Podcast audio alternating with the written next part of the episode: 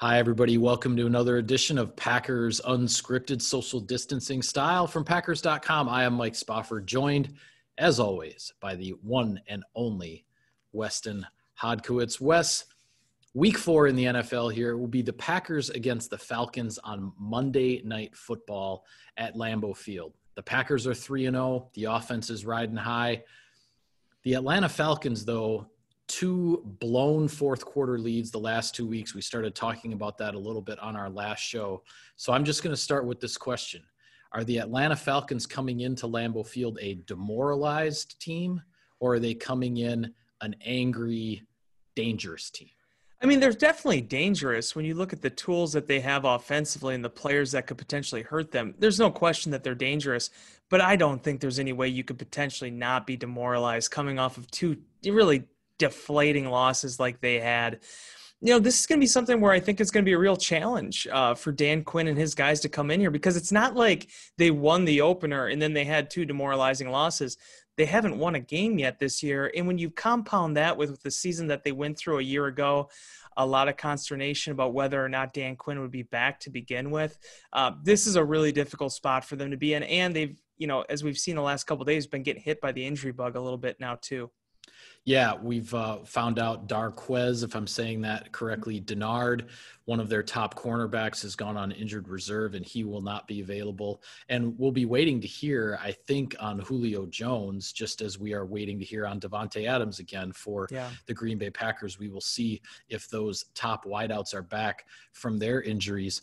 But the Atlanta Falcons do have one of the best wide receivers statistically in the league right now, and that is Calvin Ridley, the former Alabama product.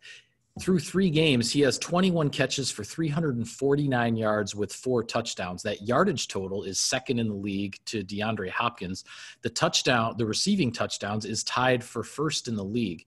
So even with Julio Jones not being at full strength and missing some time, Calvin Ridley is proving to be a pretty, pretty big weapon for Matt Ryan. Yeah, and this is where it factors into the danger component again when you look at what they could do on an, any given week with their passing weapons. And certainly now with Todd Gurley being in their backfield trying to be the guy that that gets their run game going again, there's guys that can't hurt you. Ridley's been a guy I've been excited about for a number of years now. When they drafted him, I think at some point some people thought that was sort of an embarrassment of riches sort of move, but it makes a lot of sense. They wanted to give Matt Ryan weapons. They want to be able to build upon the this offensive uh, explosion that they had three, four years ago.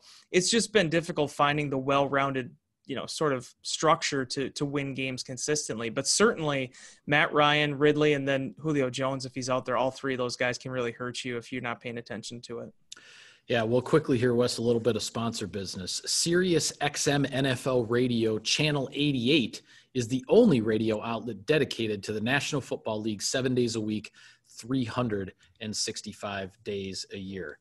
Well, Matt Ryan also has what I think the Falcons are trying to develop into sort of a one two punch, a thunder and lightning uh, type of combination in the backfield with Todd Gurley as the main guy and I'm drawing a blank on his first name at the moment, but Hill is his last name. He is sort of the smaller scat back who mm-hmm. scored a big touchdown against the Chicago Bears last week.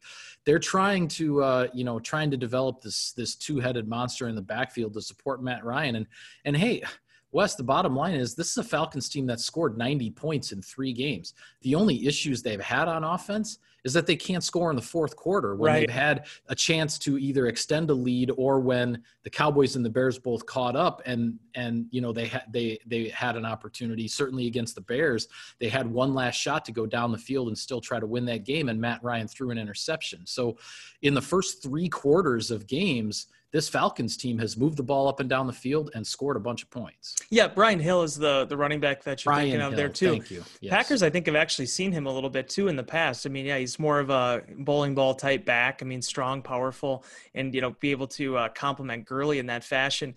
Gurley was a big sort of risk, I thought. I mean, his last two years with the Rams, there was a lot of injuries, there was a lot of inconsistency, a lot of questions about what his knees were doing, why they weren't playing him more.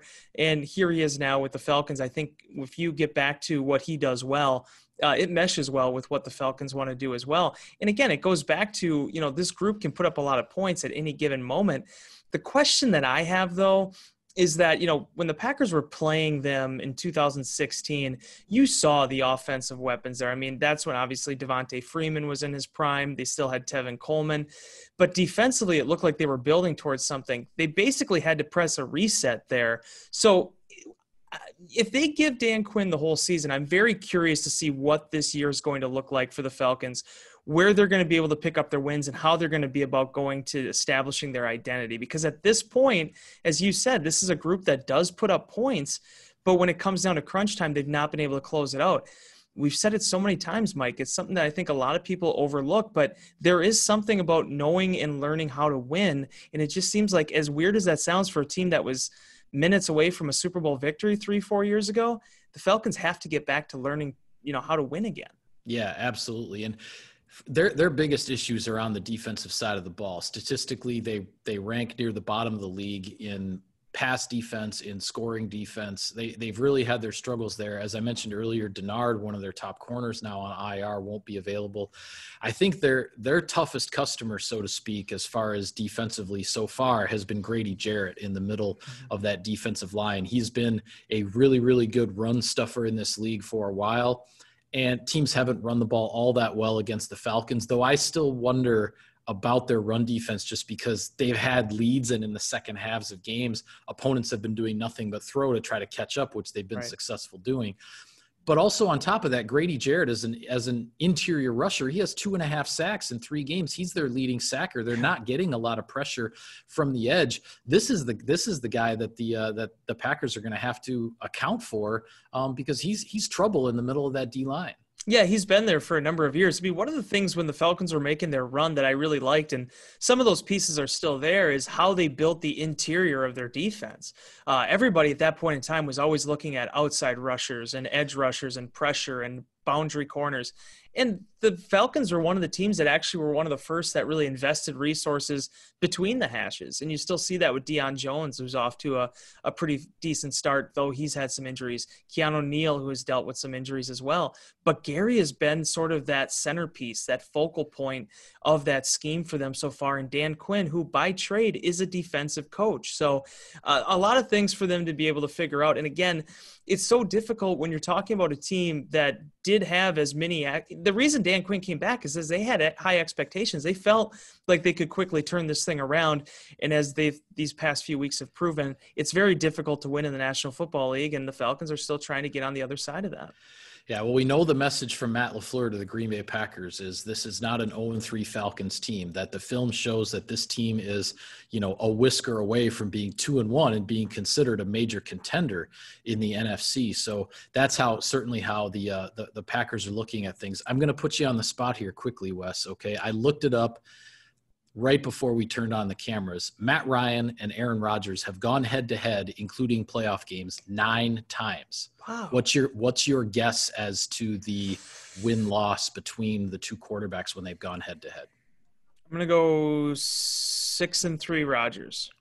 No, it's actually five and four in favor of Matt Ryan. Really? So wow. yes, that is. I guess uh, Rodgers has just had some more memorable ones. Yeah, you know, yeah. In that run. And they've and they've split the two playoff meetings. The Packers yeah. obviously winning the 2010 divisional round down in Atlanta, but then Matt Ryan taking the 2016 NFC Championship, um, also down there in Atlanta. It's kind of weird. You sort of forget that they've basically been starting quarterbacks in the league for the same amount of time. Rodgers obviously had the three more years on Ryan, but I mean Ryan from pretty much go was thrown in there. I think he might have sat out a couple games his rookie year, but yeah, they've kind of followed the same path in terms of their NFL careers, and here we are now with both of them now in what year 13 as starting quarterbacks. Yeah, it's it's it's it's really something. Um, I want to get to some of the other games that will be going on around the league in Week Four that we want to look at. But first, some more sponsor business. Gear up for game day, folks. Open a Packers checking account from Associated Bank and score a fifty dollar Packers Pro Shop gift card. Learn more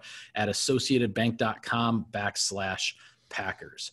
All right. Well with the Packers playing on Monday night, obviously, lots of Packer fans can spend their Sunday checking out what else is going on in the NFC North. As of right now, obviously, the Packers are 3 0, the Chicago Bears are 3 0, the Detroit Lions are 1 2, the Minnesota Vikings are 0 3. And it's going to be an interesting weekend in the division because the Indianapolis Colts will be taking on the Chicago Bears. And the Colts, they ran all up and down the field against the Minnesota Vikings a couple of weeks ago. And now they are going to, and obviously that's a team the Packers will face later on this season. Now they get their shot at the Chicago Bears with the Bears at 3 and 0 and looking to move to 4 and 0 and jump in front of the Packers in the division standings before Monday night's game.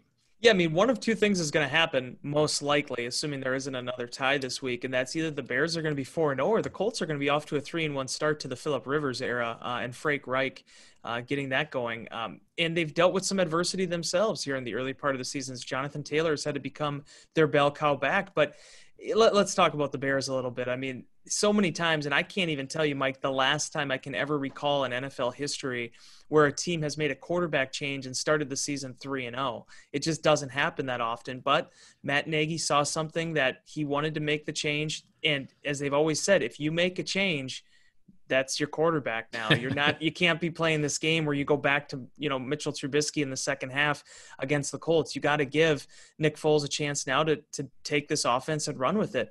The Bears, this is a big year for them and the fact that they are off to 3 and 0 now, however they got there, you can't take that for granted. Yeah, absolutely. The Bears the Bears have been a team that has won games in the clutch. I mean that that's the bottom line. They should have lost in week one at Detroit. We all know that. The winning touchdown pass from Matthew Stafford was in D'Andre Swift's hands in the end zone with six seconds left, and he dropped it. So the Bears escape with a win the New York Giants come trying to come back from 17 to nothing. They get it all the way to 17 to 13. They're in the red zone on the final possession. Bears hold them out of the end zone, get the victory there to go to 2 and 0. And then, as you mentioned, the quarterback change, Nick Foles comes off the bench, leads them back from 16 points down in the fourth quarter. They come back and beat Atlanta on the road. And as I mentioned before, also getting the interception of Matt Ryan on Atlanta's last ditch, ditch effort going the other way. So the Chicago Bear, the Chicago Bears are three and zero. Oh. I honest, I personally think they now have a better quarterback in place with making the switch to Foles. I think they become a much more dangerous team. And uh, but this is going to be an interesting test for them against the Colts. Another interesting one in the North: New Orleans at Detroit. Now both of these teams are one and two. New Orleans having obviously just lost to the Packers. The um, Detroit Lions were 0 2, but got a huge boost last week going out to Arizona, beating the previously 2 0 Arizona Cardinals with a last second field goal in a bit of a surprise. The Detroit Lions here, Wes, this is this is a game, this is a game the Lions can say, uh, you know, to the Bears and the Packers on top of the division right now, hey, we're going to be right there with you. Yeah, and I don't want to get too far ahead of myself because I'm guessing you're going to ask me about the Vikings too, trying to you know get their first win against the 0-3 Houston Texans. But this is why Week Three is always so compelling to me because this is where the narratives really get to be told for how the season is going to go.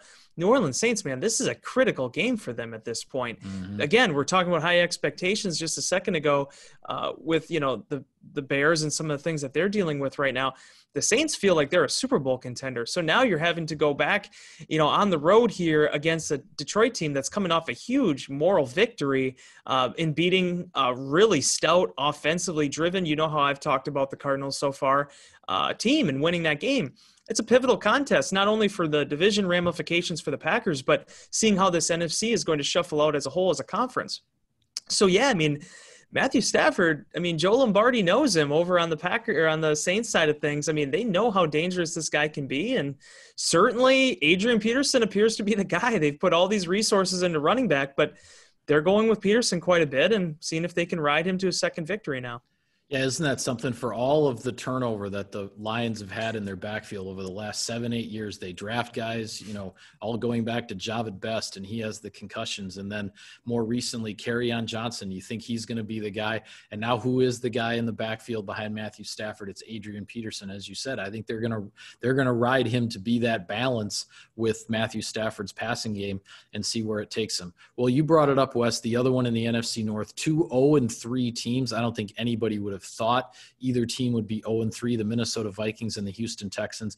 Houston has had an absolutely brutal schedule to start the season. So I cut them a little bit of slack there, but still, that's a playoff team from a year ago that nobody nobody really would think they're 0 and 3. And the Minnesota Vikings, I've I've never seen a Mike Zimmer defense struggle like the Minnesota Vikings are struggling on the defensive side of the ball right now. Both of these teams desperately need a victory. Yeah, desperately. I mean, there's no other way to put it. Uh, Bill O'Brien's guys, as you said, I mean, yeah, they've had a tough schedule, but the problem is, if you lose those games and you're already three games in the hole, it's difficult to pull yourself out of that not only in the win loss column but just trying to convince yourself that you know you are a good football team. So this is going to be a big challenge for them especially with the contract that they gave to Deshaun Watson and the moves that they made.